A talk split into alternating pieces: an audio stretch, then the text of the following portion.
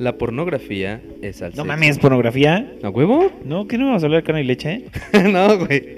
Bueno, sí, en parte sí, güey. Carne, ves carne y produces leche. no, güey, déjame empezar. la pornografía es al sexo lo que el McDonald's es a la comida. Una versión plástica y genérica de la realidad. Gail Deans. ¿Quién verga es Gail Deans? no sé, güey. Oye, güey. Ah, no. Este, el día de hoy vamos a hablar de lo que más nos gusta en el mundo. ¡Videojuegos! no, pendejo, eso ya pasó, güey. ¡Ah, cabrón! Sexo, güey. Sexo, sexo, mucho sexo. ¿Sexo? ¿Qué sexo? Ah, no sé qué sexo. güey. bueno, pues nosotros somos políticamente incorrectos y ahí va el sexo. Tan, tan, tararán, tan, tan, tan, tan, tan, tararán. Tan, tan, tararán, tan, tan, tan, tan, tan, tararán. Políticamente. Incorrectos. Güey, pero te equivocaste, no vamos a hablar de sexo, vamos a hablar de pornografía, cabrón. Bueno, sexo, porno es lo mismo, güey. Sexo, sexo, sexo. Es que es más divertido decir sexo que porno, güey. Sí, porno, porno, porno, porno, porno, porno. Este. El tema que vamos a hablar hoy es tan largo y negro que parece un meme de WhatsApp. ¿Qué pedo, mis queridos incorrectos? Yo soy René ALB. Ya saben, mis redes sociales son arroba esdogopus. Por ahí aparecen en pantalla porque somos unos verguitas. Oh my god. Y como siempre estoy aquí acompañado de mi buen amigo y fiel patiño, Cale. Pues yo soy eh, arroba Cale Alcázar, así me pueden encontrar en Twitter, en Instagram. Zapata, madre. Ay, güey. Y en los controles está Yayo, el tocayo, como siempre. ¿Qué onda, bandita? Vamos a ver quiénes aguantan esta plática sin irse en vez de lo contrario. no, el chiste es venirse, güey. Eh, como ustedes ya saben, nosotros somos políticamente incorrectos y nos pueden encontrar en todos lados como Incorrecto Podcast, porque ya ven, hay unos pendejos que nos robaron el nombre, ¿verdad? Sí, pero creo que ya lo estamos ganando en views y en followers, así que Ah, nos güey. la pelan. Mi mamá y mi esposa han estado en chinga, güey, dándole y viendo en YouTube. Pero bueno, eh, antes que nada, por cierto, quiero agradecerle a nuestro fans número uno, eh, Charlie Bautista, que nos regaló una pinche mixter bien pituda acá, como con 500 putos este, canales. Y bueno, nos pueden encontrar, ya saben, en Apple Podcasts, Google Podcasts, Spotify. Deezer y todos esos otros que nadie oye. y bueno, pues para quien nos esté escuchando en alguna de esas otras, este, pues estamos en YouTube, así que vamos a darle. ¿Sabes qué significa pornografía? Eh, no. Según la RAE, es un material audiovisual que presenta de forma explícita actividades sexuales y genitales con el objetivo de excitar al espectador. Ay, me estoy excitando. Ay, te estás excitando. Muy buen, pues como, bueno, muy bien, como siempre, pues vamos a hablar un poquito de historia, ¿verdad? Bueno, pero fíjate que la etimología de la palabra pornografía viene del griego porne. Ah, porne con E, güey, porque Este pues, es para que no tenga género, güey, porque hashtag inclusión. que al rato vamos a hablar un poquito sobre pornografía inclusiva, pero poquito a poquito. Poquito, Pero porne poquito. significa prostituta y Uh. grafein, que significa ilustrar, grabar o escribir, etcétera. No, etcétera. Grafein era cuando decíamos Verdadofains. Ni siquiera sé cómo contestar eso. güey. Oye, güey, ¿qué porno te gusta? Este, pues quién sabe, la verdad es que eh, últimamente y después de hacer investigación para esto he dejado de... Ay. Pero tú dinos. Yo también pensé que iba a ser más divertido. Pero la neta, a mí, así como la categoría que más me gusta, güey, es en el que dejan a las morras como entrenamiento de escuela parkour del Estado de México, güey. ¿Cómo, güey? Con los mequetrefes colgando. ah, ya yo sí quería decir cuál era el que más le gustaba. ¿Cuál es el porno que más te gusta, ya yo? Mm, el de Surprise o el... no sé. Mm, Surprise es en ese que estás así vestido y de repente. Ah, surprise. ¿o cómo? se la dejan Cayetano sin, sin avisarle así. No sabe ni por dónde les cayó. Madres, güey. y bueno, Eh, ¿Sabías que las representaciones eróticas se remontan a la antigüedad, por ahí del Paleolítico, hace unos 28 mil años? En esta época existían Homo sapiens nómadas, quienes desarrollaron el pensamiento mágico y las bases empíricas como fundamento de religiones primitivas. Lo bueno que ya se quitó todo eso, güey. Ah, sí, güey. Nada, en esta época se comenzó el culto hacia las estructuras anatómicas dedicadas a la procreación. Y bueno, pues a estos güeyes les encantaba hacer esculturas de pitos, pusis, chichis, nalgas. De hecho, el- la pieza, digamos, de cerámica más antigua de la que se tiene conocimiento, de la que se ha podido recuperar, es una, una pieza que le llaman la Virgen de Willendorf, porque la encontraron en Willendorf y porque a todo lo que fuera de mujer le decían Virgen,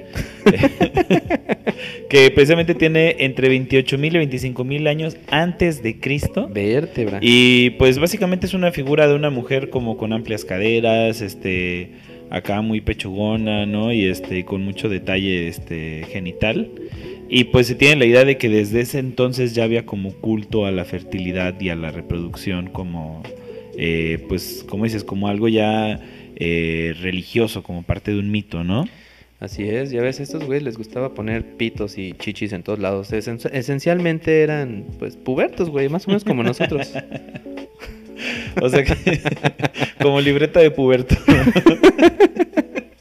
Y bueno, aquí se tallan las primeras Venus y se crea la admiración por los genitales, la maternidad, la fertilidad, el erotismo.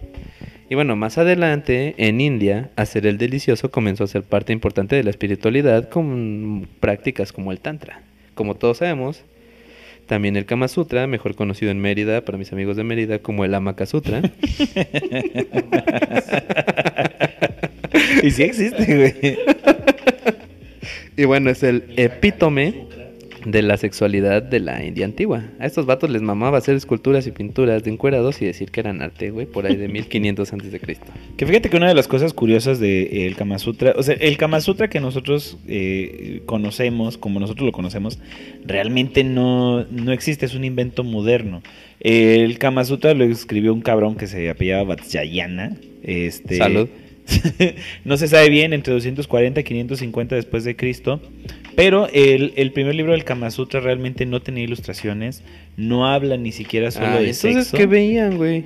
Pues dividía, dividía como las virtudes de, de- del hombre, cómo ser una persona virtuosa, en tres sutras, eh, que era este como en cuanto a la política, en cuanto a la vida social y en cuanto a la vida amorosa. Oye, ¿qué no Dentro- sutra es esa madre que te hacen cuando te cortas muy cabrón, güey? No, esa es sutura, güey. Ah, perdón. Sutra, güey, es cuando haces mucho ejercicio y uno sutra. no suda, güey. La. No sutra es cuando digo, ah, esa madre me la sutra, güey. No, también es velazuda, güey. Ah, chinga. Oiga, por Entonces- cierto, antes que nada, un saludo a nuestros amigos que están viéndonos. Un saludo a Julio Mejía, el Tortuga, y a Beto Tapia. Los queremos, gracias por oírnos. Y a todos los demás que no nos han comentado, pero por ahí andan. Así es. Este, entonces te decía yo que dentro de, de los sutras, en el, el Kama Sutra, que es como el, el Sutra del Amor, está dividido realmente como en 27 capítulos, de los cuales solo uno habla sobre las posturas sexuales y con ese se quedaron a huevo. Obvio, Es güey, el pues es que nos conocen. mama ver ahí. Y por lo que es famoso, realmente en el, en el Kama Sutra, eh, Vajrayana habla más este, sobre Salud. sobre cómo, eh, cómo amar a tu pareja y cómo hacerla sentir deseada y habla sobre erotismo y habla sobre las relaciones y este y cómo el cortejo y el matrimonio, etcétera, etcétera. Pero lo que pasa es que pues ya de ahí obviamente los gringos como que no entendían ese pedo, agarraron el, el pinche capítulo de, de las posiciones cogida, sexuales de la y se pusieron a dibujar ahí unos hindús este chingón. Pinche Pero- apo, güey. Oye, deberíamos hacer un Kama Sutra, Kama Sutra de puros apos, güey. Y manjula. Pues básicamente eso fue lo que hicieron, ¿eh? Y este y pues ahí tienen el Kama Sutra que encuentran en internet y en cualquier este tienda de libros, pero realmente pues por ahí no iba la cosa. Bueno, más adelante, por ahí del 200 antes de Cristo, en China aparecen manuales sexuales, poemas eróticos, así como representaciones gráficas en el arte popular tradicional. ¿Era esa que decía el L, el L nomás? No. no, esa era una canción, güey, ¿no? Oye, pero pues, si había pinches manuales sexuales, se ve que los culeros aprendieron un chingo, güey, porque hijos de la chingada. Aparte tienen la fertilidad de tres conejos cada chino. Eso no venía en el manual. Bueno, en la Edad Media, ya existiendo el cristianismo, aparece la por- eh, perdón, la pornografía se veía como un camino a la lujuria, misma que te llevaba a la prostitución, masturbación, fornicación, sodomía, sodomía, no sodomía eran esos de la música española. Na, na, na, na, so- Ah, lo comía, güey. Y bueno, ya saben, puro pecado mortal en esa época, pues podías recibir castigos religiosos, tortura y hasta la muerte, güey. No mames, creo que así morimos. por cualquier cosa que parezca divertida. No mames, sí, güey, qué aburridos. En el siglo XVI aparece la pornografía impresa y en masa gracias al invento de Gutenberg. No, pero espérate, ¿Qué, qué, qué, qué, Estamos en la edad. Para empezar, te brincaste Grecia, cabrón. ¿Grecia? ¿Qué es Grecia? El Grecia en 2000, eso que te pones No, güey, es otra Grecia. No, espérate, porque eh, en Grecia es en donde empiezan a aparecer ya los, los relatos como viendo la sexualidad no nada más como una parte religiosa, Ajá. sino como parte de la práctica de la vida cotidiana y mundana. Entonces, eh, si tenemos por ahí que, espero que no, pero si tenemos algún ahí religioso, este conservador, eso, váyanse a Grecia, cabrón. y van a ver eh, la serie de, de porquerías que se aventan entre ellos. Hay Esos un chingo de murales, hay pinturas, hay vasijas donde todo lo que se te pueda ocurrir, cabrón, los griegos ya lo hicieron. El huevo. trenecito y el chete- brocheta de camarones. Y ahí era, La, era- la pinche, este, ¿cómo se llama? La tortuga, ¿no? ¿Cuál es la tortuga? Que ella se mete así debajo de la silla, güey. Digo, de la mesa. Y mientras le das, saca la cabecita, güey. Entonces, estos, estos cabrones incluso, pues era muy común y veían como algo muy viril darte a otro cabrón. Muy era, viril. Era una madre como de, de virilidad. Entonces, todos los, los grandes este, comandantes del ejército, lo normal era que tuvieran pues un morrito que traca la matraca, güey. Sucutun, Y- papá. Y, también, este, por ejemplo, todos los, este, ¿cómo se llaman? Los achichincles de los grandes artistas, pues Ah, eran claro. su, este... eh, Sí, pues, pues había su que pasar por las armas, papá. Incluso se, se cuenta que el, el Cristo, que casi todos conocemos, que es una obra de Leonardo da Vinci, eh, Leonardo da Vinci utilizó a este a su amante porque le gustaba un chingo cómo se veía y dice este güey Estaba está bien pinche guapo y este y lo pintó entonces pues llevamos ahí unos 1500 años este adorando al amante de, de da Vinci Ah, y luego estábamos hablando de que llegó la pinche prohibición este eh, durante la Edad Media y que se espantaban de todo. ya, la- la- Y hay, hay un libro que por ahí sí se La Biblia. conseguir. de la Biblia no, güey. Ah. que se llama el, el de Camerón. Que Ah. escribió Bocacho ahí por. eh, el No, bocacho es ese que llegan los pinches este, fresas al antro y piden su bocacho. No, güey. güey, ese es el bacacho. que la neta, si tienen la oportunidad, léanlo. Es, es como el primer eh, libro erótico de la de, después de la Edad Media. Ajá. Y pues arma un pinche, un pinche desmadre, ¿no? Ajá. Pero realmente la pornografía surge, pues cuando surge la imprenta, cabrón. O sea, Sí, güey. ahí es donde se avienta el pinche desmadre que ya estamos hablando precisamente de donde ibas tú. Ahora sí, síguete. ¿Por qué son así, cabrón? El pinche Gutenberg inventa la imprenta para imprimir Biblias y libros y salen con sus mamás de imprimir pornos, güey. Además, no mames, creo que es el, el segundo o el tercer libro más antiguo que se imprimió en la imprenta. Ya está, era este, de pura pinche cochinada, güey. Huevo, güey. Este, tiempo después también apareció el Pepe, el Pepe, el Papa Clemente VII y metió a la cárcel a Raimondi por inmoralidad, que era un cabrón que hizo varios grabados y los reprodujo en la imprenta. Eh, y bueno, hoy en día todavía hay algunas versiones que se reprodujeron después, ¿no? En el siglo XVII lo que reinó fue la literatura y pues misma que fue traducida a varios idiomas. También por ahí de los 2000 pasó esto, que los libros de los vampiros gays Mm. hicieron ahí medio mommy porn. Ah, no, y también los putos estos de este Fifty Shades of Grey hicieron su mommy porn, ¿no? Sí, la neta es que eh, todos los que se mamaron con Fifty Shades of Grey ni siquiera es tan buena literatura erótica, cabrón. O sea, Tengo mejores ideas yo. Venden mejores en el puesto de huevo. el libro vaquero y ahí tienes. El libro vaquero, estaba perro, güey. Esa sí era buena literatura.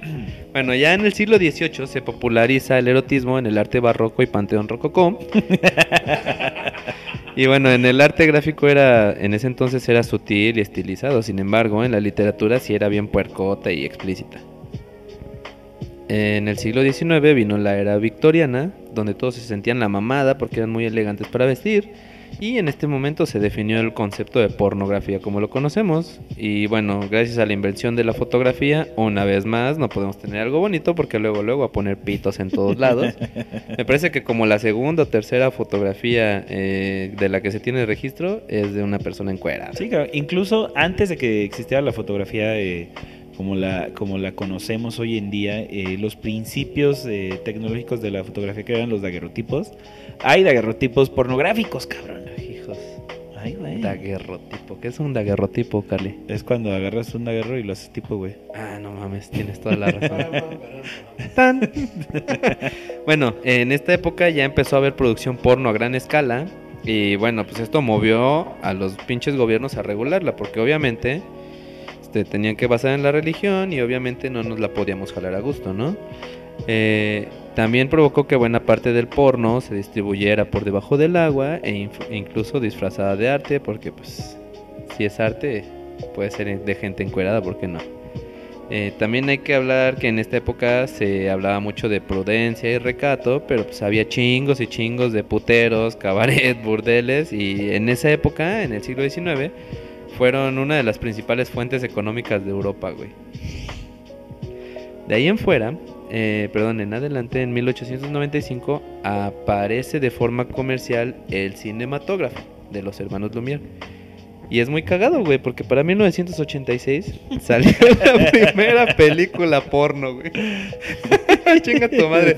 O sea, en la actualidad ni siquiera salieron a la venta los Google Glasses, güey, y hay porno grabado con esas madres, con los prototipos. Y bueno, la primera película porno que salió se llamaba La Couche de la Marie, o traducida al español, El cogidón de Doña Mari. De Doña María. La escuché eso nada más. Oye, güey, ¿qué no Couche es el apellido de nuestro compa, güey? No, güey, se escuché. Ah, chinga. bueno, ya la primera mitad del siglo XX, en Estados Unidos e Inglaterra estuvo totalmente prohibido el porno y bueno, estos países siempre han sido los mayores productores y consumidores. Que todavía hay un chingo de países en donde está prohibido el porno, ¿eh? ¿A Mira, poco? Arabia Saudita, Irán, Bahrein. Ah, pero esos güeyes es no valen país. como país, güey. Pero están los Emiratos Árabes, Kuwait, Malasia, Indonesia, Singapur, Kenia, India, Cuba y China. En Cuba está prohibido el porno, güey. Ey, y en No mames, China. pues si les das dos putos jabones y puedes grabar lo que quieras, güey. bueno, bueno, sigamos por acá. Este. Me mame. Entre 1900 y 1919 se, desarrolló la era pre-code, que bueno, era anterior a que se regularan las películas porno. Y eh, aquí se desarrollaron las primeras películas de sexo explícito, crimen, violencia y drogas. Eh, y en esta época también se empezó a meter el sexo en la pu- publicidad. Luego ahí entre 1930 y un poquito antes de 1960, pues se desarrolla la, la era de las bombshells, que es esta época en la que todo estaba en contra de, de la pornografía, había regulación, las religiones, estábamos en, en momentos de guerra, de posguerra, la Guerra Fría, todo ese desmadre. Y pues aparte que se desarrollaron terapias de electrochoques para enfermedades mentales de la época, ¿no? Estaba mal, eh, mal eh, bueno, todavía está mal visto, pero se consideraba que era un este una enfermedad mental ser transgénero, ser homosexual, ¿no? Eh, y que se tenían que tratar con electrochoques. Y ya entonces por ahí de los años 30 aparecen las revistas para caballeros. Estamos hablando obviamente de revistas pornográficas tipo, eh, según yo, Playboy no es la primera, ¿no? Ya había... No, este, ya había una antes, ¿no? Penthouse, ¿no? Sí, Penthouse, creo. Sí, Penthouse y después salió otro, no me acuerdo cuál. Y este, porque Playboy realmente aparece hasta 1953. Así es. De ahí en la, la década de los 60 fue la llamada era sexploitation, que era una corriente del cine de exploración donde se enfatiza el desnudo y los detalles sexuales. Nacen los antecedentes del cine porno llamados grindhouse, o sea, esos eran los lugares donde iban a ver porno y donde obviamente solo se dejaba entrar a mayores de edad. En esta década también se dan varios movimientos de liberación LGBT.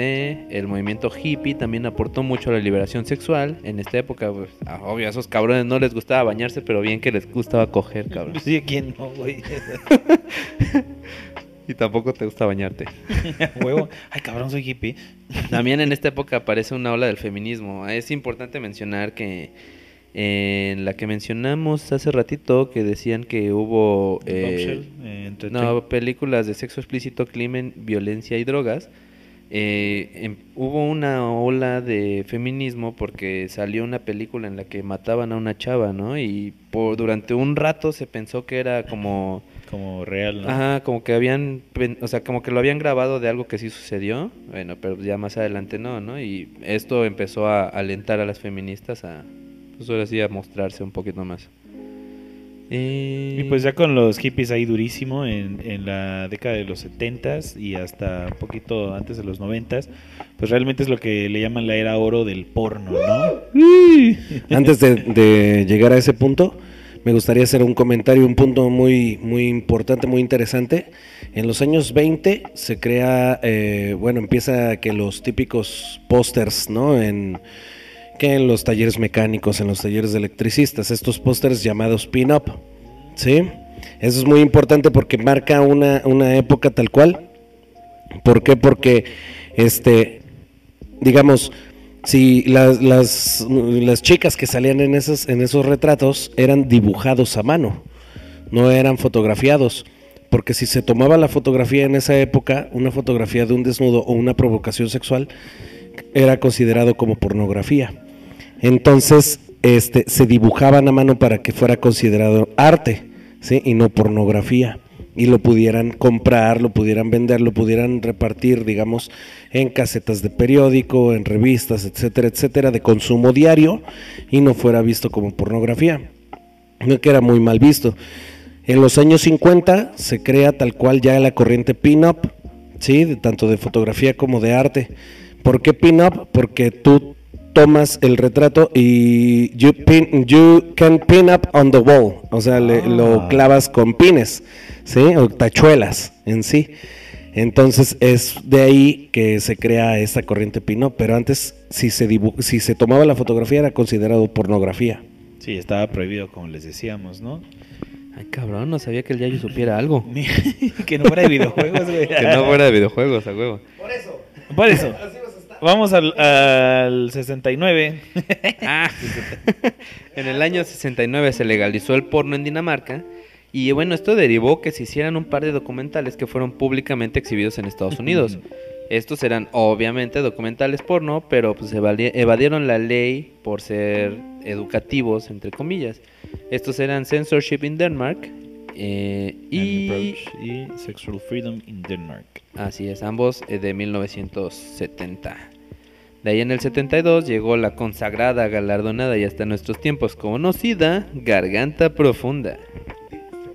Sí, que realmente Garganta Profunda es la película con mayor reproducción y recaudación de la década. No manches, Incluso a partir de ahí pues se inició con un propio género, ¿no? Que es el Deep Throat. De hecho, hace poquito salió un remake, o más bien como la historia de la vida de la chica. Ah, no, no sabía. pero nomás le iba adelantando, güey, a las partes buenas.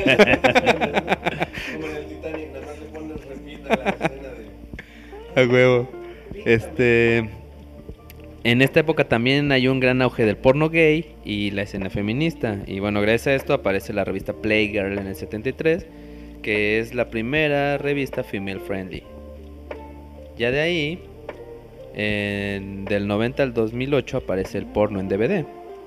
Que bueno, para el 95 pues ya estaba eh, surgiendo el, el cibersexo. Ay, cómo no recordar el no, cibersexo, vato. Latinchat.com. A huevo, güey. Este, y bueno, y ya las, las páginas pornográficas, ¿no? Que pues ahora, este, si nos escuchan los muchachitos de ahora, no sabrán el pedo que era conseguir porno No en mames, sí. nuestros tiempos de adolescencia, cabrón. Fuimos la generación que, fuimos la generación que nos volvimos zurdos de mouse. te metías a, a pinche AOL, ¿no? ¿Sí te acuerdas? Te metías a AOL, güey. Prendías el servidor, el modem, sonaba bien culero, cabrón. Si no contestaban el, el- el teléfono, güey, ya Ay, chingabas, cabrón, ¿no? Eran los momentos en los que te quedabas Solimán porque no había videos, o sea, el, el- el- para bajar, cabrón, el No, bitrate no, era Eh, bien para- cabrón, güey. Para descargar una pinche foto. Ajá, entonces era la pinche foto, güey, cargando, ¿no? Buscabas en Google así como Brooke Pamela Anderson, dijera Ricardo Farrell, Pamela Anderson Naked Something, así, güey, ¿no? No, y luego se quedaba, güey, así se trababa en los pinches pezones, güey. Ajá, güey. Y a ver nada. Y iba cargando la pinche foto eso. poco a poco, güey. Ah, sí, sí, sí, medio pezón, chingue su madre con esto, güey. Ya, o sea, neta. ¿Eso o esperarse a ver Wild On? Ah, no mames, pinche este. ¿Cómo se llama? Golden, güey. El Golden, el Golden las 12. El Golden, que era, así de pinche cine erótico, ni siquiera era porno, güey. Y la, y la rola así de. O sea era nada más un tal de camarón, ni siquiera había nada ahí, pero uno, chingue su madre. Era todas las películas de Emanuel, ¿no? Ay, no mames. Oye, no, también, también estaban los pinches catálogos de lencería, güey, ¿cómo no? Ahí luego los Ah, dejabas sí, todos almidonados. ilusión. y bueno, eh, de ahí comenzó la época del internet, de los sitios en internet y bueno, todos los más famosos de ahora, que son el YouPorn, Pornhub, RedTube, eh, pues todos estos, por favor, patrocinen. No, no, mames, no, No, no, ¿verdad? no, No, no, no, no, perdón, no nos patrocinen. Este, aparecen en la segunda mitad de los años 2000. La, la empresa que los administra se llama MindGreek y es dueña de los estudios más grandes como Brazers, Men.com, Digital Playground, Reality Kings, Mofos. Ah, la verga, todos los conozco, güey. Sí, de hecho, una, una cosa muy curiosa es que el- algo así como el 80% del porno que, que vemos en, en internet, digamos en las páginas habituales, Ajá. todo se produce realmente en el mismo complejo. Es casi un monopolio. Ah, huevo. Oye, güey, ¿te acuerdas cuando salió una noticia que se murió el pelón de Brazzers? Yo vi una nota que decía algo así como... Extrañaremos a este excelente fontanero, repartidor, párroco, ejecutivo, pintor, carpintero, cocinero, dibujante, pintor otra vez, payaso, calculista estructural, gamer, topógrafo. todo Ah. hecho ese cabrón, todo. Nada, pero fue, pues no fue de verdad, la neta. Qué bueno, me cae bien. Bueno, pues, ¿te parece que hablemos un poquito de la adicción al porno? ¿Qué, qué, qué? Bueno, la adicción, como ya habíamos mencionado en el capítulo de Gamer, si no este, lo escucharon, pues párenle aquí, regresense a escucharlo, porque no vamos a explicar ni madre. A huevo. No, no es cierto, este, pues normalmente se da una liberación de dopamina generada por la excitación derivada por la chaquetota que te haces.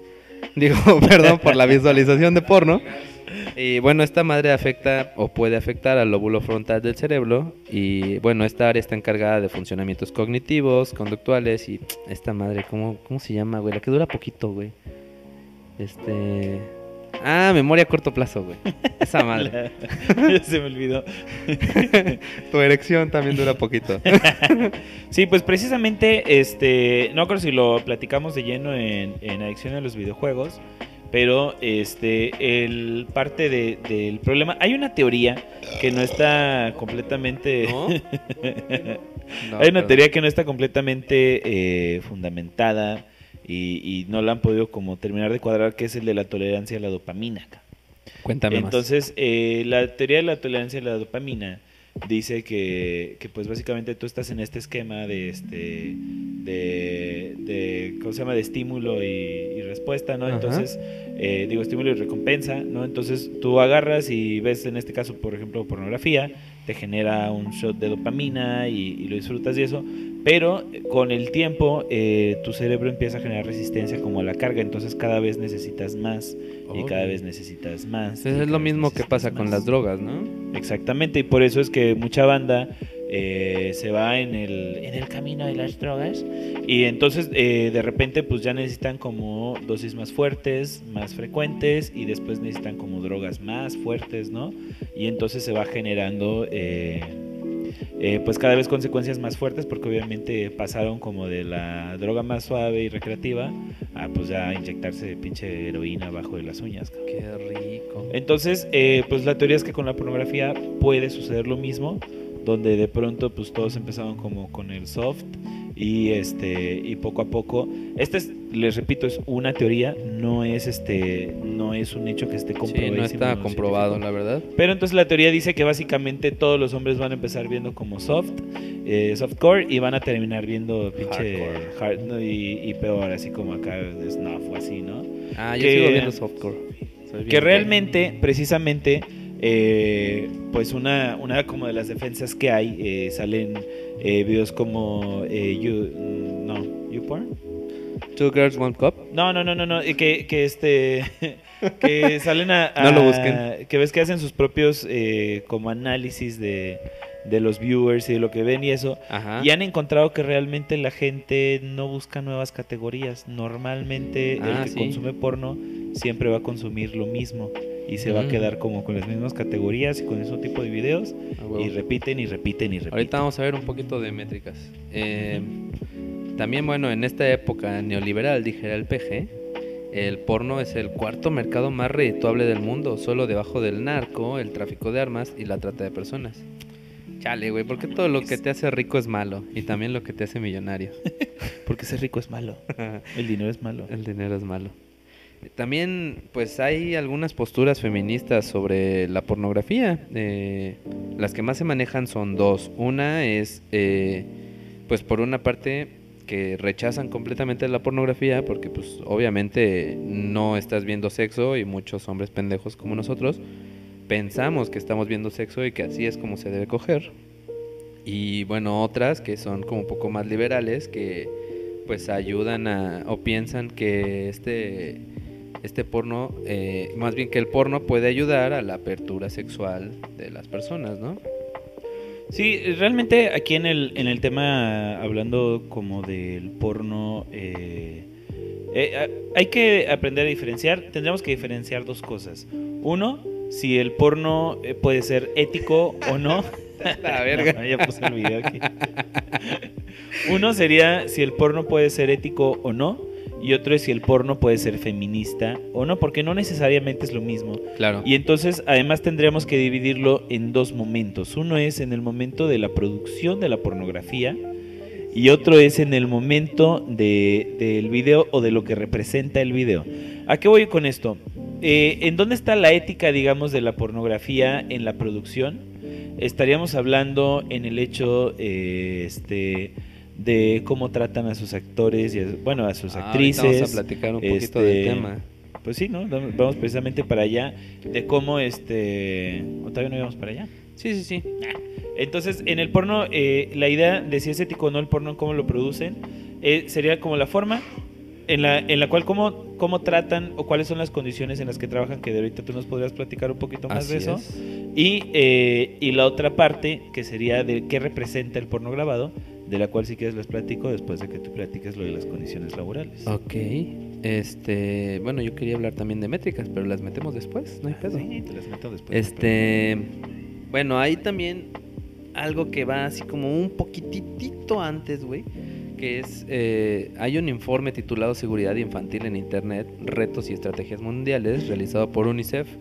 Eh, se calculó que en el mundo hay unos 16 16.700 sitios dedicados a difundir imágenes de abuso infantil.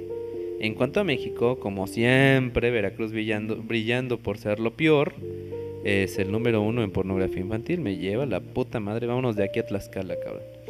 Mames. Tlaxcala está peor, güey. Este, y bueno, les quiero contar el caso de un vato llamado Isla- Ismael López Fauste. Lo pueden buscar así en redes. Eh, tiene un canal muy bueno de YouTube. Este compa estudió periodismo y pues desde bien morro empezó a hacer sus prácticas en la industria del porno. A huevo, bendito muchacho. Vivió el sueño de todos nosotros. Bueno, al final creo que se quedó trabajando ahí y bueno, era de estos vatos que escribían en revistas en nombre de otra persona, ya saben, una pornstar que es mamá y que dice que es bien chingón hacer porno porque es bien empoderante y además gana mucho dinero y fácil con su culitito esfuerzo. Y bueno, pues este, este pedo está muy cabrón porque estas publicaciones pues solo buscan enganchar a gente diciendo que es una excelente opción de trabajo y bueno, en fin, más adelante una productora le pidió a él que le escribiera su biografía. No sé por qué le llaman autobiografía, güey, si no le escriben ellos, qué pendejos son.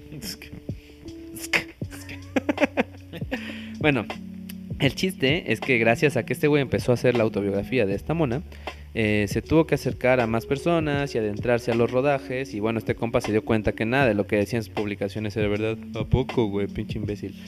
bueno, dentro de los rodajes, este compa se encontró con chicas a quienes les ofrecían drogas para mejorar su desenvolvimiento, como si fueran regalos.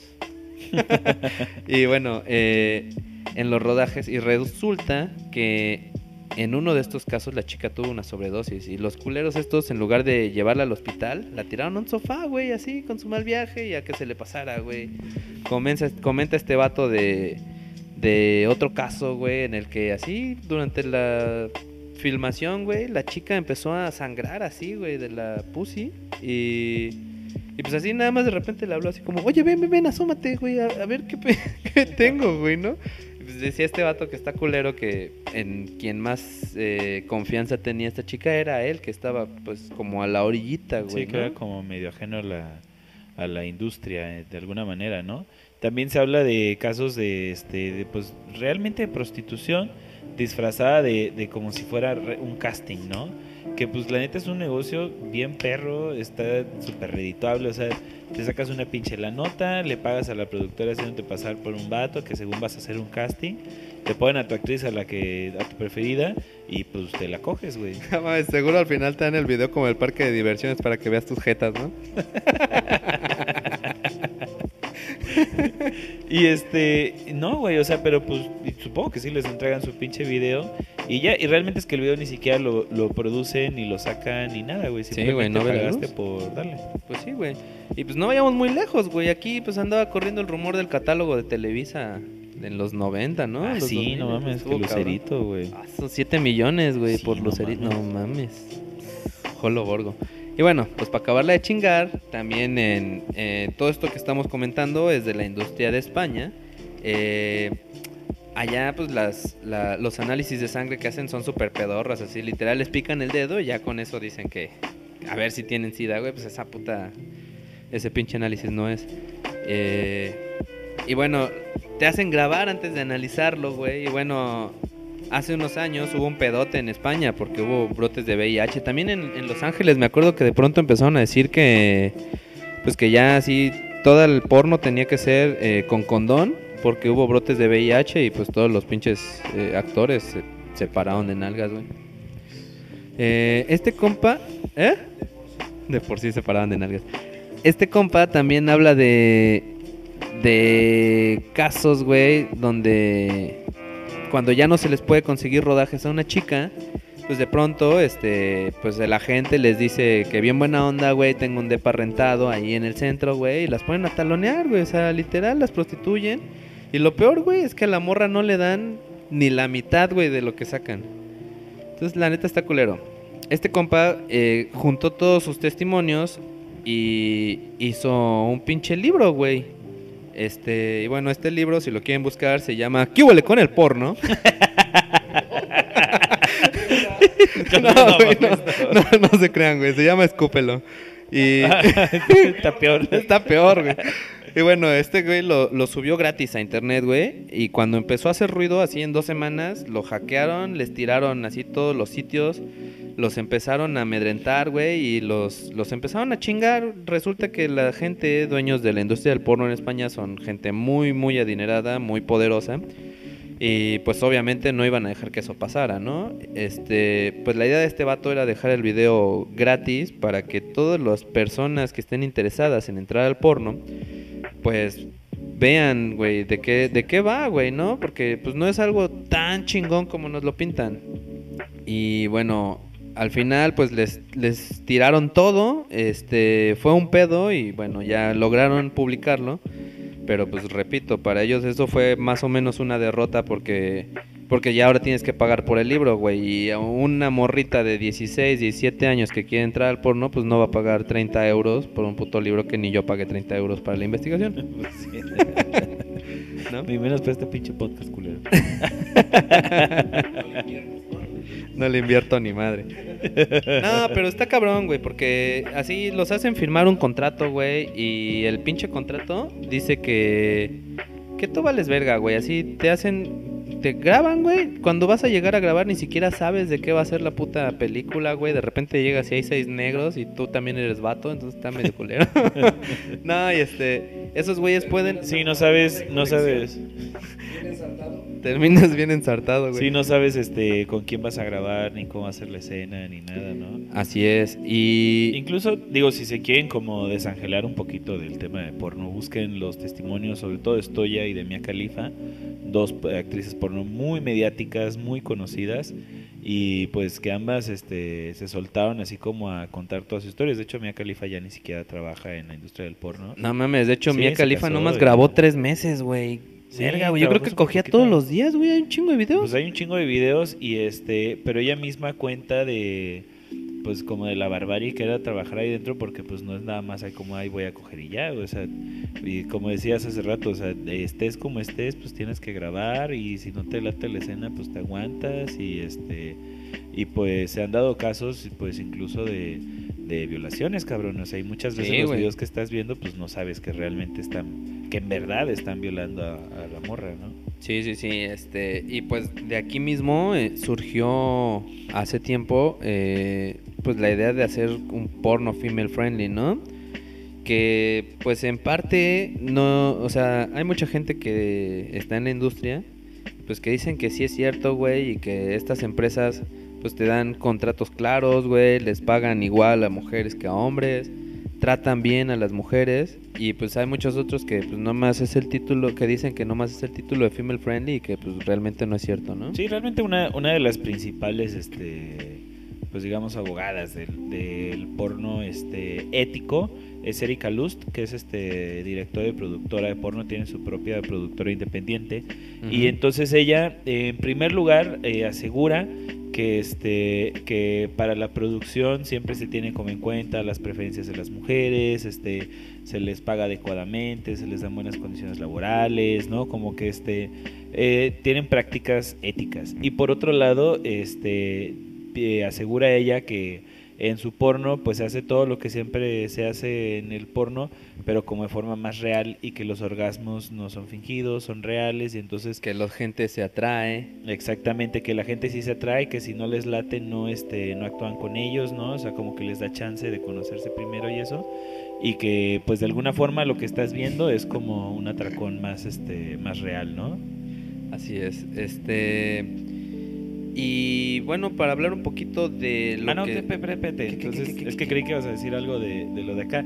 Entonces, cuéntame. eso es, digamos, en cuanto a la, a la producción del porno. Ujú. La otra parte de- del, del otro debate de, de si el porno puede ser feminista o no, y este, obviamente esto no lo digo yo, lo dicen varios colectivos feministas, pues es que de alguna forma el, el porno, sea como sea, está promoviendo a la cosificación del cuerpo de la mujer, está promoviendo a, la, idea de la industria del sexo y que se puede pagar por, el sexo y que es como un, un producto consumible. Entonces pues hay muchos colectivos feministas que dicen que pues ni madres, no puede existir el porno eh, feminista porque aunque sea ético está reproduciendo muchos de los modelos que ellas están tratando de combatir. Claro, y, y pues esto regresa un poquito a lo que comentaba hace rato, ¿no? Que hay como dos posturas bien grandes sobre el, sobre el feminismo. Pues que una es esta y la otra es que dice que pues el, el porno ético pues ayuda a, abrir las puertas a una mejor sexualidad para las mujeres. Pero está bien cabrón, güey, porque pues ahorita estamos en la época de, de los chavitos que nacieron con internet, güey. Entonces, pues es bien fácil, güey. eh, somos la. Yo siempre digo, güey, que somos la generación de papás más pendejos de la historia. Porque cuando nosotros éramos pequeños, güey, nuestros papás podían dejar ahí, dejarnos, güey, a nuestra suerte, güey. Al fin no había, pues pinches nada que hacer, güey. Lo peor que pudiera pasar es que te la jalabas viendo un puto catálogo de ilusión o algo así. En cambio, hoy en día, nuestros hijos. En cambio, hoy en día, güey, nuestros hijos tienen el puto mundo en sus manos, literalmente, güey. Y ojalá y, y dijeras que en el caso de los pubertos, pero no mames, güey, los pequeños también están bien cabrones buscando mamadas. Hoy literalmente pueden comprar drogas, armas, drogas, una morra de Tlaxcala. no, güey, no te creas, güey, Tlaxcala no existe. No, güey, pero pues en el peor de los casos, güey, incluso ellos mismos se pueden vender, güey. O peor aún, güey, irse gratis, no mames, qué pendejo. no, eso no, güey. Pero a lo que voy, güey, Es que en realidad necesitamos poner atención, güey, al contenido al que están expuestos, güey. O sea, por ejemplo, ahorita el, el artista o el actor porno más buscado, güey, eh, hombre, es el Jordi, el niño polla, güey. Y tú sabes, ese güey es, es este... Es producto de la mercadotecnia, güey. O sea, tú lo ves, güey, y el hijo puta es feo como pegarle al niño Jesús, güey. Nada más que parece tripié, güey. Pero aparte del vato, güey, pues es un pendejín así como tú y como yo, güey. Es gamer, es así todo pendejillo. O sea, eso hace ver a, a- O le hace pensar a los muchachitos, güey, a los niños, chavitos, Sí, que ellos también pueden acceder a eso. ¿no? Así es. ¿Cómo que no, güey? No, sí, dije que así es. ah, chinga. Ya, Charlie, Charlie, este, ya le mandamos saludos al Tortuga y saludos a ti también. Muchas gracias por la consola, te amamos. Uh, gracias, Charlie. Este, pues sí, y, y también es importante, como decíamos en el capítulo de videojuegos, pues aparte de, de la supervisión, irles creando un criterio a nuestros hijos. ¿Por qué? Porque si se fijan, eh, las mujeres pues son como más románticas que nosotros y su idea del sexo y de la primera vez es muy distinta. Y los niños, güey, o los hombres aprendemos a coger pues viendo porno. Y la neta, pues está medio pasado de liana, güey. No, y está bien cabrón porque, o sea, a ver, cabrón, o sea, eh, aprender a coger viendo porno es como aprender sobre política viendo Avengers, güey. Viendo a Chumel Torres, ¿no? sí, o sea, no, no mames, no tiene, no tiene absolutamente nada que ver. Obviamente son producciones este, cinematográficas en la cual pues este, las cosas se producen de cierta manera, pero rara vez en el cine vas a encontrar un reflejo real de la realidad, ¿no? O sea, algo. Algo directo. Siempre vas a encontrar como todas estas este, eh, exaltaciones de las cosas, porque si no, no mames, qué pinche aburrido, ¿no? Así es. Eh, ¿Qué más te iba a contar? Ah, te quería comentar de las... de Pues para poner en contexto esto que estamos platicando, las métricas que pues que se dieron durante 2019, ¿Tú sabes cuál es la porno. palabra más buscada en Google? Eh, porno, No, sexo.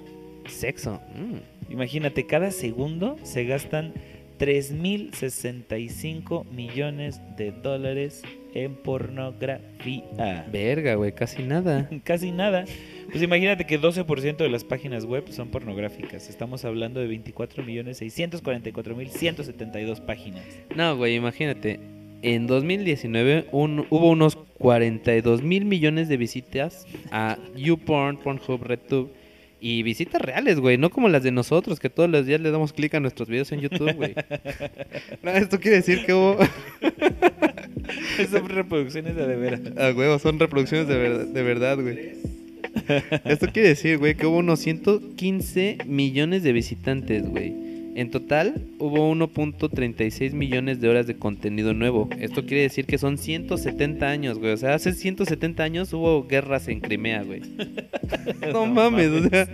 Jesús creo que va. todavía no nacía, güey. Ahí les va algo muy cagado. ¿Saben el horario en el que más se consume pornografía? Hora de trabajo. A huevo, de 9 de la mañana a 5 de la tarde. A huevo. No, y, el año pasado, güey, en total se subieron algo así como 6.500 petabytes de porno, güey. Esto quiere decir que fueron 209 gigas por segundo, güey. Eh, de lo más buscado en 2019 voy a dar solo unos cuantos datos. Lo primero es que a nadie le sorprende. La categoría más buscada fue... ¿Tambores? Amateur. Eh, saludo a mis primos que les gusta mandar porno de amateurs. Y lo más cagado, güey, es que lo segundo más buscado fue Aliens, güey. O sea, ¿qué putas tienen en la mente la gente, güey? Aliens Amateur. Huevo, güey. Ah, es que hubo Star Wars, güey. ¿No vieron el, el- la película de Star Wars por no? Está buena. No, y en el número 8, güey, se encontraba Apex Legends. O sea, no solo les basta a los niños rata jugarlo, sino también se la quieren jalar viendo esa chingadera, güey. Y bueno, las, las Stars más buscadas fueron Lana Rhodes, Mia Khalifa y Ailey Wright. Y como decíamos, bueno, pues Mia Khalifa tuvo un boom gigante y solo, solo cogió frente a cámaras tres meses. ¿Qué pedo, güey? ¿Y tú sabes cuáles son en México las tres búsquedas más buscadas? No sé, güey, cuéntamela. Eh, la número uno es hentai. No mames. Pinches otakus. Esos pendejos, güey, no cogen nada. ¿Qué pedo, güey? La segunda es mexicana, porque a huevo, A hay que respetar la pinche raza. Y lesbianas. A huevo, güey, porque a nadie le gusta ver dos pitos. y bueno, los, paya- los payasos. Los... los países con, con mayor audiencia de porno, como siempre, son Estados Unidos por mucho. Luego Japón, Reino Unido y México está en el lugar 10. El año pasado éramos el 11. Guau, no lo puedo creer, nos estamos quedando abajo. Y en cuanto a mujeres, viendo pelambres, pues estamos en ¿qué? Cuarto lugar, en cuarto lugar, debajo de Filipinas, Brasil y Sudáfrica. Aquí el 31% de la audiencia total son mujeres. En el mundo el 32% de la audiencia son mujeres. ¿Cómo la ves? Está cabrón. Por cierto, dice Roberto, ¿qué fue de Mia Califa? Pues nada, se casó, este, está Vivió feliz para sé siempre. si No, ya tuvo su hija. chiquitín. Sí, hijo. Y también Sí. tuvo un bebé. Y pues ya está felizmente casada. eh, su marido, si no, si no me equivoco, es chef o una madre así. Y este, y pues ya se retiró del, del mundo del porno y ahora eh, pues no sé a qué se dedica. O no sé si nada más vive de su dinero. Que A es estar gacho, güey. No mames, fíjate, hay todo fango. no, fíjate que en, en Netflix hay un par de documentales. Eh, uno, la verdad, aburridísimo. Yo creí que iba a estar más chido, que era sobre el documental de... eh, ¿Cómo se llama este cabrón? Un italiano. Ah, Rocco Freddy. Que era durante una época, hace como 10 años, fue así como el dios del porno. Pero la neta es que el vato era así todo pasado de lanza, güey. Este, pues así maltrataba a las mujeres y eso. Y yo pensé que el documental iba a hablar de eso. Y ni madres, o sea, habló así como de cómo fue su última grabación, güey. Que fue lo más pedorro del mundo. Y el otro trata de eh, la vida de las pornstars después de ser pornstars. Y bueno, eh, pues todas ellas, güey, las 4, 5, 6 que salen en el documental, regresaron a grabar porno porque no sabían hacer otra cosa y, y no les fue bien y como que fue así un círculo vicioso que las terminó Sí, trayendo de vuelta, güey. No, y te acostumbras a un estilo de vida, ¿no? Eh, me recuerdo también el que no es directamente, no eran directamente pornstars, aunque de alguna forma sí hacían porno, eh, de las Oye, güey, ¿no? ¿Qué no, qué no los pornstars eran los de la película esa de, de Space Jam? No esos eran los monsters, güey. Ah. Oye, pero no todo es malo, güey. Ver porno moderadamente ayuda a mejorar el desempeño sexual, porque pues obviamente te la jalas y pues ahí es como ejercitar, güey. Alivia el estrés y la ansiedad, disminuye tendencias agresivas. Además, la masturbación es muy buena para el cuerpo de los hombres. Eh, estudios sugieren que para evitar tener cáncer de próstata hay que darle chingón unas 21 veces al mes. Ya estuvo que no me dio. El pedo es. a huevo, güey. Es que el pedo es cuando todas las haces el mismo día, no mames. Esa madre ya anda como puto pez fuera del agua, nomás abriendo la boquita así.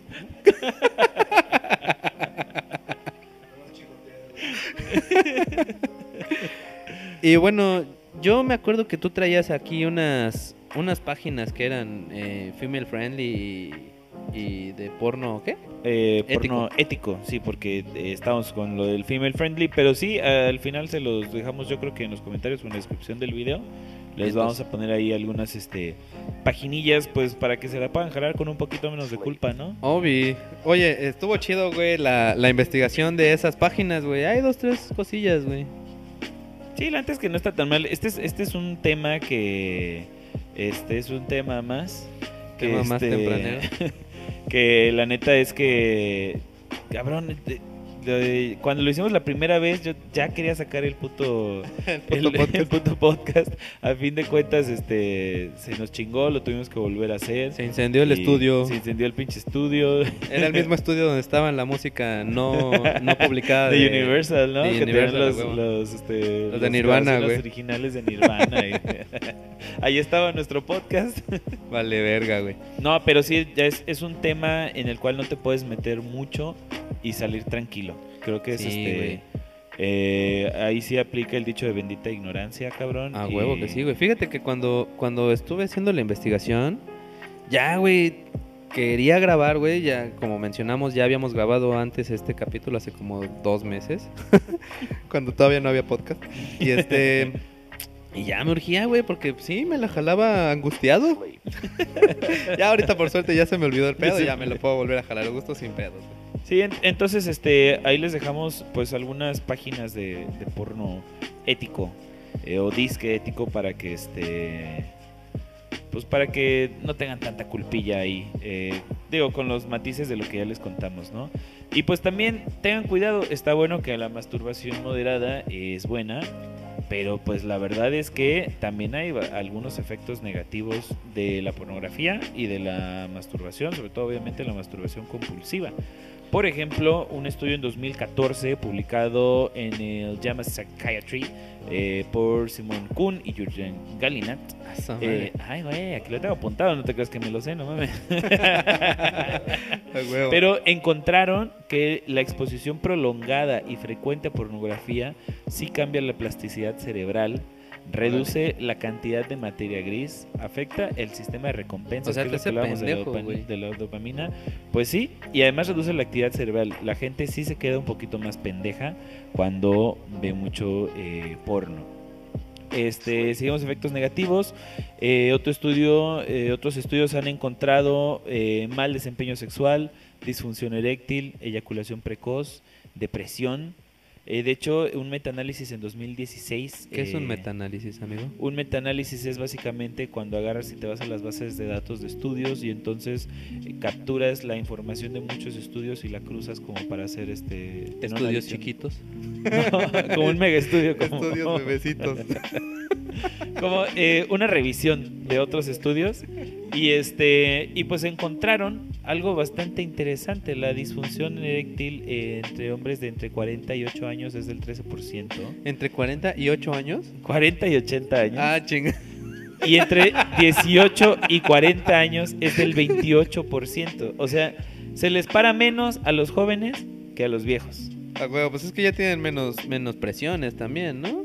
Puede, Puede ser, güey. puede ser pero fíjate que también este tenían tanta facilidad de ver, de, de- de tener acceso al porno, ¿no? Entonces realmente era experimentale, siéntelo, dale, en vez de imaginártelo, ¿no? pues sí yo creo Es que esos vatos lo usaban menos entonces, ¿no? Pues por lo menos yo creo que era una era una onda como Ah, como más este como más real, ¿no? Obviamente aquí estamos hablando mucho de la cantidad y de las condiciones de consumo. Esto estamos hablando de consumo compulsivo que este que obviamente ya puede generar un, trastorno, ¿no? Recordemos hablábamos de los videojuegos en un trastorno como en la idea de que ya se está metiendo con eh, este cómo se dice pues con las funciones de tu vida diaria no cuando ya no puedes desempeñarte de manera adecuada en tu vida No por, por una compulsión que tienes que en este caso podría ser eh, por la pornografía o por la masturbación compulsiva Oiga, jefe, no voy a ir a trabajar porque estoy bien Porque enfermo. No, no mames, en mi oficina están bloqueadas todas las páginas, güey. Pues sí, no. Hasta YouTube, güey, vale verga. Y bueno, y por último, eh, encontré también un estudio eh, noruego que publicaron en el Journal of Sex Research en 2012, donde eh, entrevistaron a 398 parejas sobre eh, el desempeño sexual o sobre su vida sexual eh, y lo cruzaron con si veían pornografía o no veían pornografía. Ah, pero si lo veían este ambos o solo uno de ellos utilizaba, ¿no? Pornografía. Entonces eh, el estudio encontró que cuando ambas parejas veían porno- eh, cuando ambas parejas, eh, cuando ambos de la pareja veían pornografía, el desempeño sexual y el disfrute de la relación sexual eh, aumentaba. No necesariamente que en el momento del coito estuvieran viéndolo, sino que, que como parte Claro. de su vida diaria veían pornografía a veces y cuando Yo tenían veo, sexo yo veo The Witcher, este, hay quien ve porno, güey. Y que entonces cuando, cuando tenían sexo era como más placentero y, y tenían como mejor desempeño. Pues Pero cuando solo uno de la pareja consumía pornografía era todo lo contrario. El desempeño psh, se iba así hasta el piso. Mi esposa me dice que soy bueno. ¿Será que me está mintiendo? Este. bueno, eso fue todo por hoy.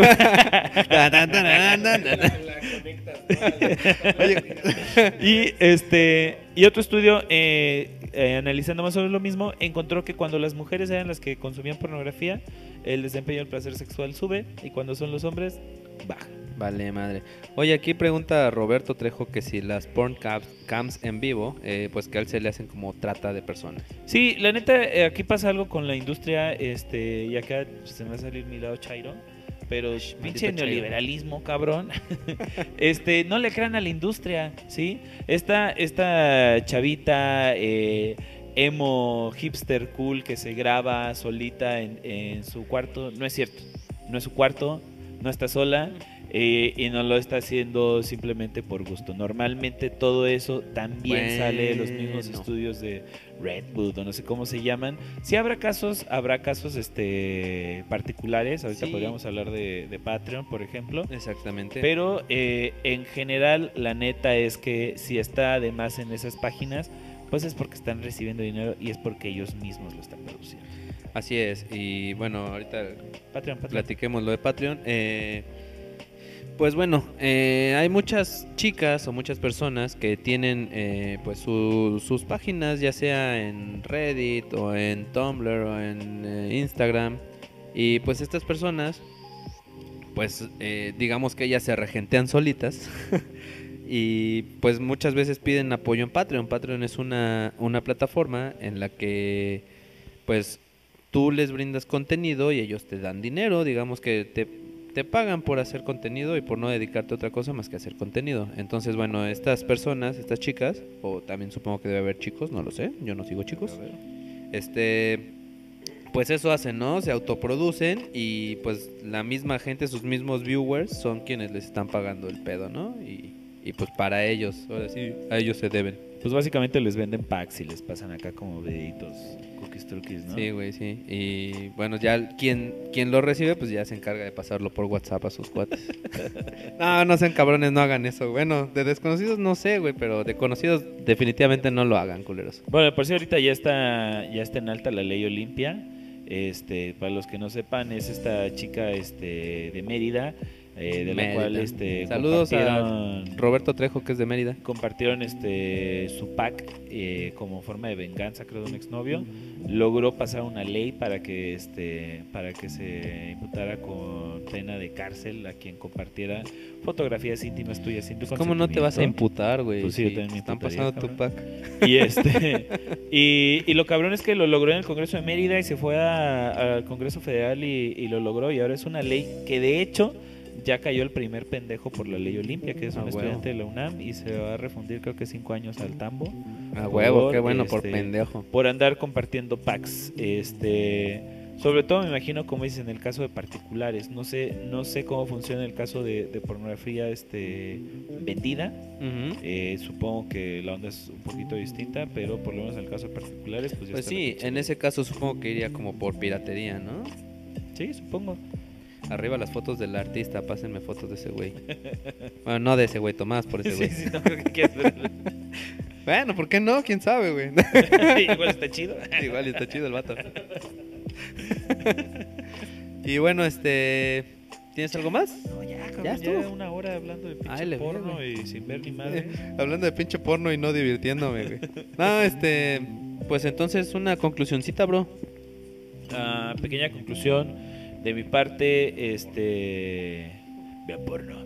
No, el Vean el doble de porno. este pues como siempre, creo que ya de pronto parezco este robot con lo que digo y siempre digo lo mismo, pero pues consumo responsable, chavos. Eh, ver porno en general nunca nunca va a estar libre de culpas, pero pues si no logran no ver porno y lo van a hacer, pues busquen las formas eh, menos eh, Dañinas. Para ustedes y para la sociedad.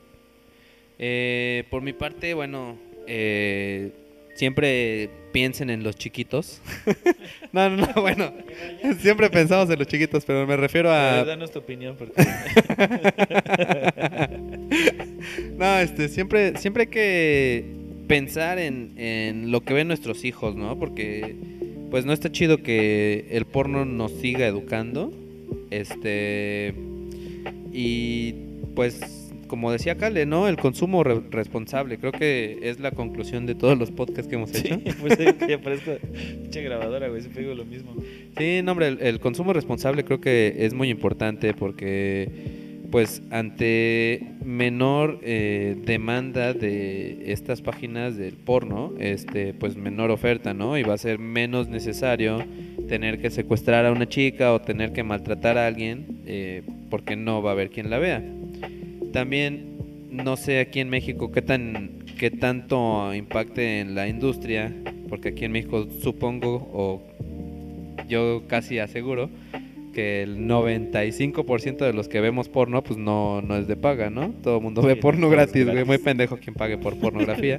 este, pero bueno, en otros países donde seguramente nos escuchan en Estados Unidos, Inglaterra, Finlandia, este, pues no paguen por porno, güeyes. O páguenle a alguien en Patreon que pues les mande algo así acá más coquetón y más en corto, que no sea tan mainstream.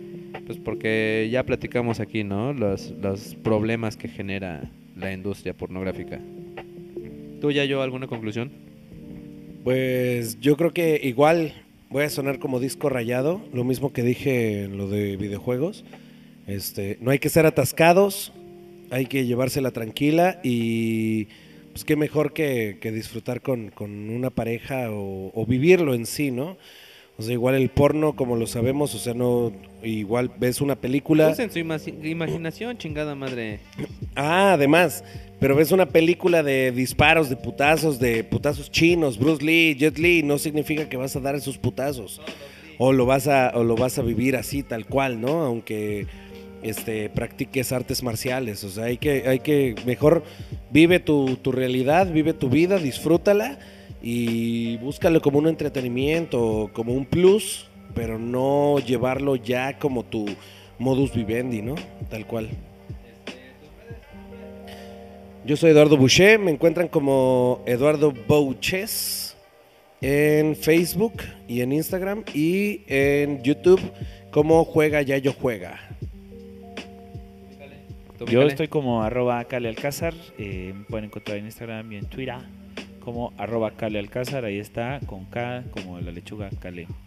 Y yo soy René ALB, arroba esdogopus, ahí aparece en pantalla, S-D-O-G-O-P-U-S, en Instagram y en Twitter. Muchas gracias a los que nos vieron hasta el final. Este, un saludo si algún día nos escucha a este Ismael López Fauste que muy amablemente me estuvo contestando algunas preguntas que le hice. Y pues vean porno, hoy tienen permiso, pero los demás días pues más leve, ¿no? Más leve son. Oye, que por cierto, este, se me brincó un tema, digo, ya no lo vamos a retomar como tal, nada más que eh, hay toda una onda de que creemos que pornografía implica necesariamente escenas de sexo explícito, lo cual no necesariamente es cierto, porque este, pues todo producto eh, gráfico audiovisual que esté hecho con el, con el interés, eh, con la intención de, de provocarte excitación sexual, es pornografía. Y en ese sentido hay un chingo de safe for work porn en este que ni siquiera de pronto son mujeres, ¿no? Entonces está- estamos hablando, por ejemplo, de filias y fetiches. Y hay un chingo de videos en YouTube que están hechos precisamente a modo de de de, pues, de excitar a las personas y son así como morras eh, pisando cosas con los pies descalzos y hay Sí, a mí sí me que- gusta ver morras y pisando. hay unas güey. cosas que juegan con globos, güey. Verga. este. Y l- le- lo- ah, las Hace- morras que se ponen como pulpos, güey. en dos la años, cara. ¿no? Se hizo muy viral, como dos, tres años. Así de morras asiáticas con pulpos, ¿no? Sí. Tentáculos, al fin y al cabo. Sí, no, hay hay una. Y, puedes ver todo eso que técnicamente es pornografía y está hecho específicamente para excitar. Y ahí está en YouTube como si nada. Y esta madre que está bien loca, güey, que es del ASMR, que no me acuerdo exactamente qué significa. ¿Era pero- sopota madre? Asopota marre. Ah, zapota marre. No, es, es una madre que, que acoustic, no, sé- no sé qué madres, pero básicamente se refiere como a las ñañaras que te dan cuando escuchas así como... Ay, me dieron ñañaras. Ándale. Y entonces, básicamente, si, si, el quieren, miwis. si, quieren, si quieren malviajarse hoy... si quieren malviajarse hoy, eh, busquen ASMR, pónganse unos audífonos y básicamente van a escuchar un chingo de morras.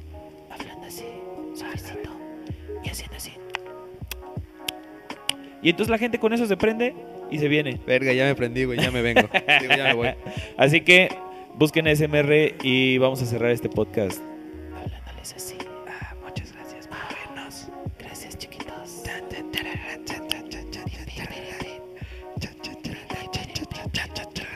Políticamente incorrectas.